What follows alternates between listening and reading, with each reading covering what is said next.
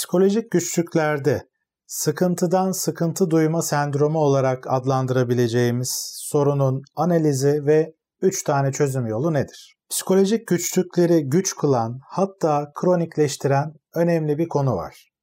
Bu konu çoğu zaman görmezden geliniyor. Hatta uzmanlar bile bu ayrıntıyı kaçırabiliyorlar. Bu ayrıntı psikolojik güçlükler karşısında bunun yarattığı sıkıntıdan sıkıntı duymak.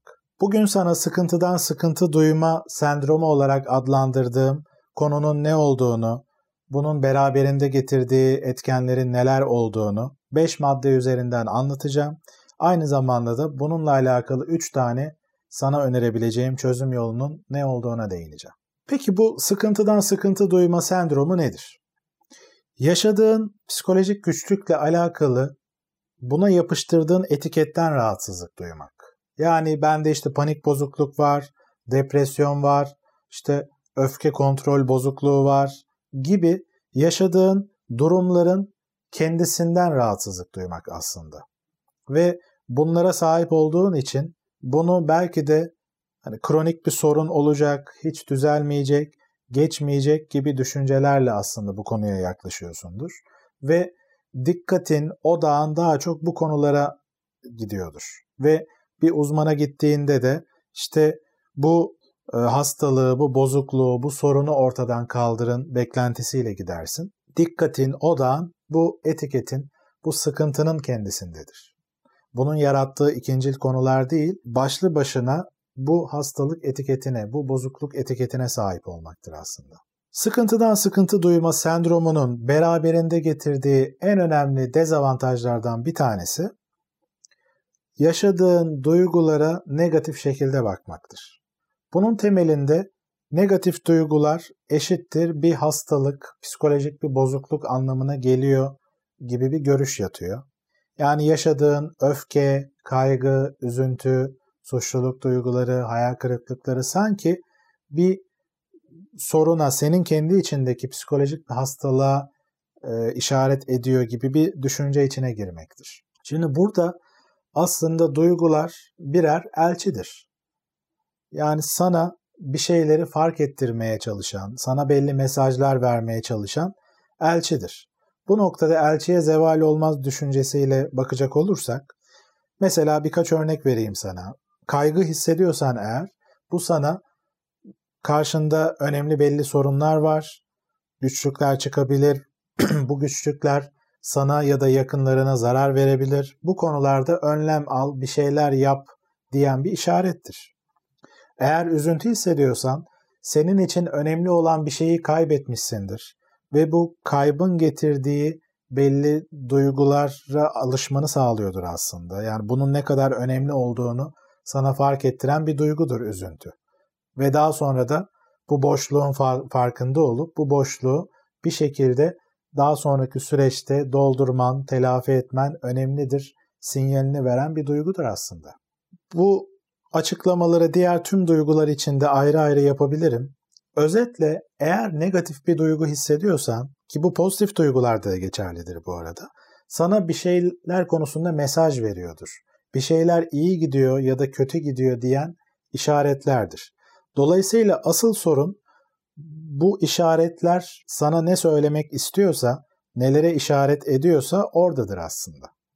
Dolayısıyla sen işaretçilerle vakit kaybetmek yerine bu işaretçilerden hareketle nereye işaret ediyorsa oraya bakman, o konuda sıkıntı duyman ve o konuda bir şeyler yapman gerekiyordur.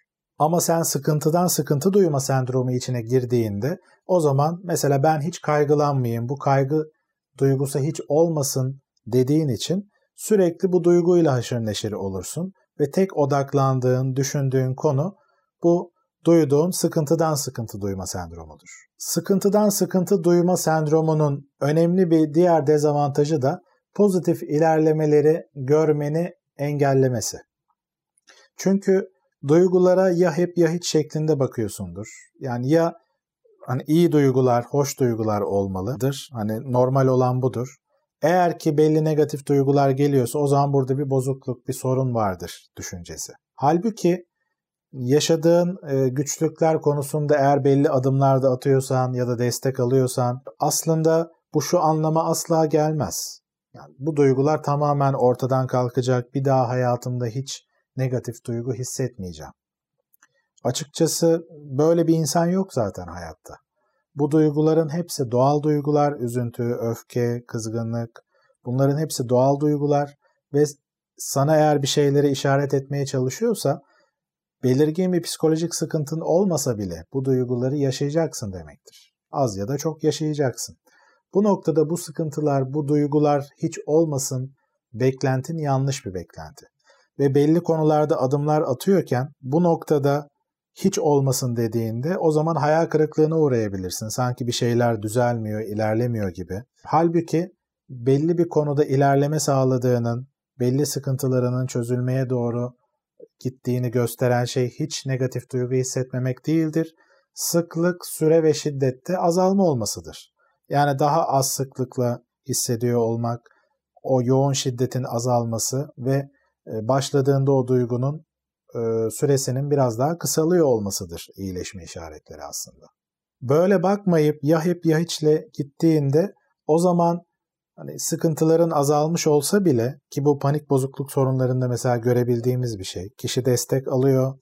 Öncekine göre belki hiç panik atak artık yaşamıyor ve sıkıntı düzeyi önemli bir ölçüde azalmasına rağmen ben hiç bu duyguları hissetmeyeyim, hiç aklıma gelmesin, panik atak yaşar mıyım korkusu gibi bir beklentisi oluyor.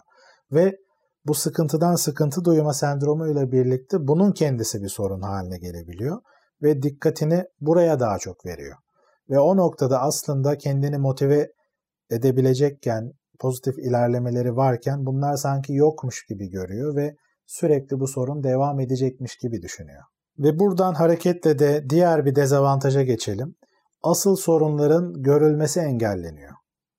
Çünkü sıkıntıdan sıkıntı duymayla haşır neşir oldukça yaşadığın sıkıntıların, sorunların temelindeki asıl önemli olan noktaları görmezden geliyorsun. Diyelim ki yaşadığın tükenmişlik hissi, bunalmışlık hissi, belki ilişkindeki belli sorunlarla alakalı, görmezden geldiğin, pek vurgulamadığın e, ve sen bu bunalmışlığa daha çok odaklanıp işte bende depresyon var ya da beraberinde kaygılar da eşlik ediyorsa mesela diyelim bende panik bozukluk mu varla haşır neşir olup sadece buna odaklanıyorsan bu tür sorunların arkasında dediğim gibi ilişkiyle alakalı noktalar da varsa ve bunları görmezden geliyorsan o zaman bu görmezden geldiğin sorunlar sana sıkıntı vermeye devam edecek alttan alta. Ama senin enerjini harcadığın şey başka bir şey.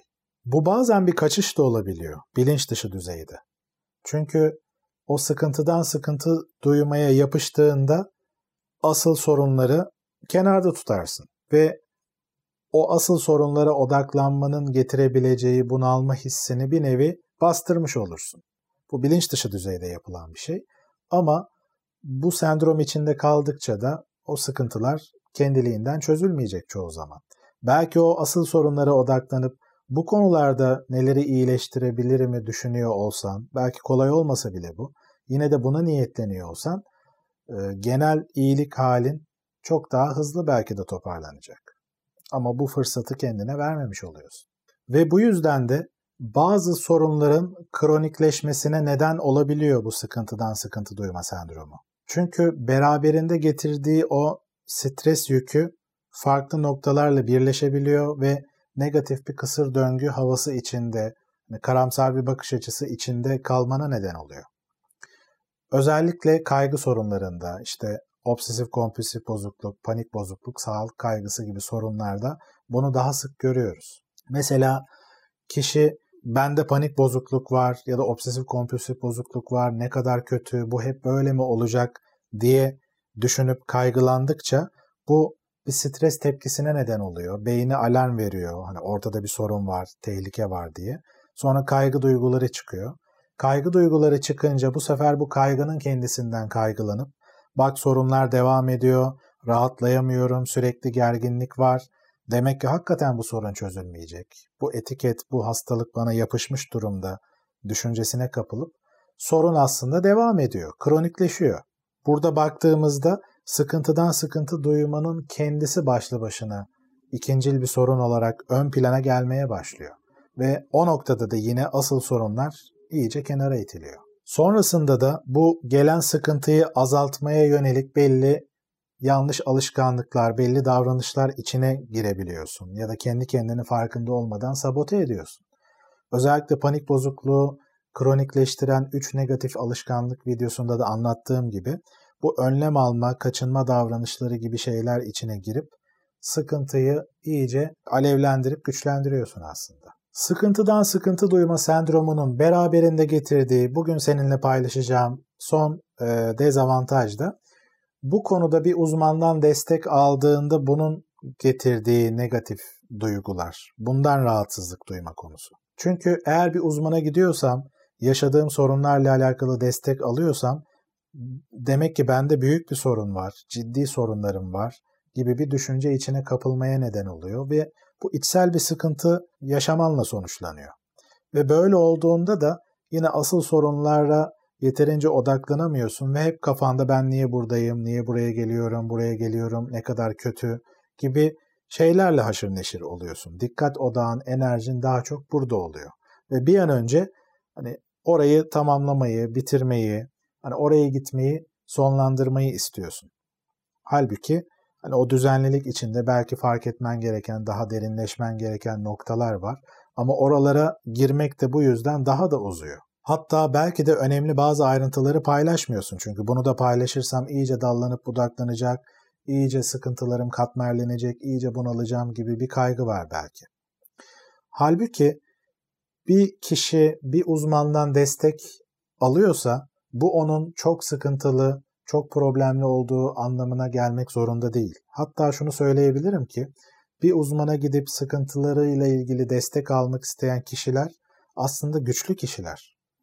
Ve gerçekten kendini önemseyen, değer veren, en azından buna niyetlenen, bu konuda sorumluluk almaya istekli, gereken ne varsa yapmak isteyen, hayatlarında yeni bir sayfa açmak isteyen, bunun için de emek vermek isteyen kişiler. Ve bu yüzden de bunu hızlandırmak isteyen de kişiler. Yani belki birkaç sene içinde kendi kendine çözecekler, fark edecekler bir şeyleri ama o zamanı kaybetmek istemiyorlar. Zamanları kıymetli ve bu kıymetli zamanlarında da en verimli şekilde kendi kişisel gelişimlerinde yol almak istiyorlar.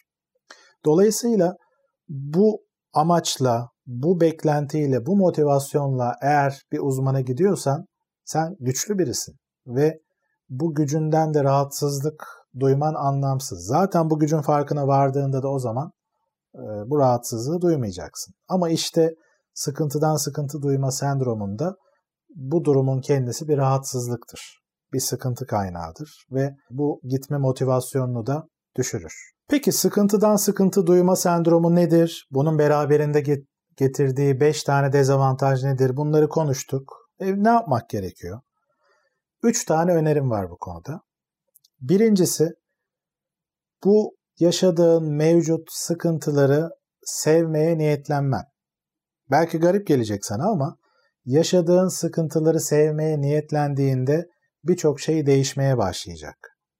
Bunların senin kendi kişisel gelişimin için bir fırsat olduğuyla kendini motive edebilirsin. Bir nevi sana titre ve kendine gel, bir şeyleri daha farklı yap ve bunu çok erteleme diyen bir işaret aslında.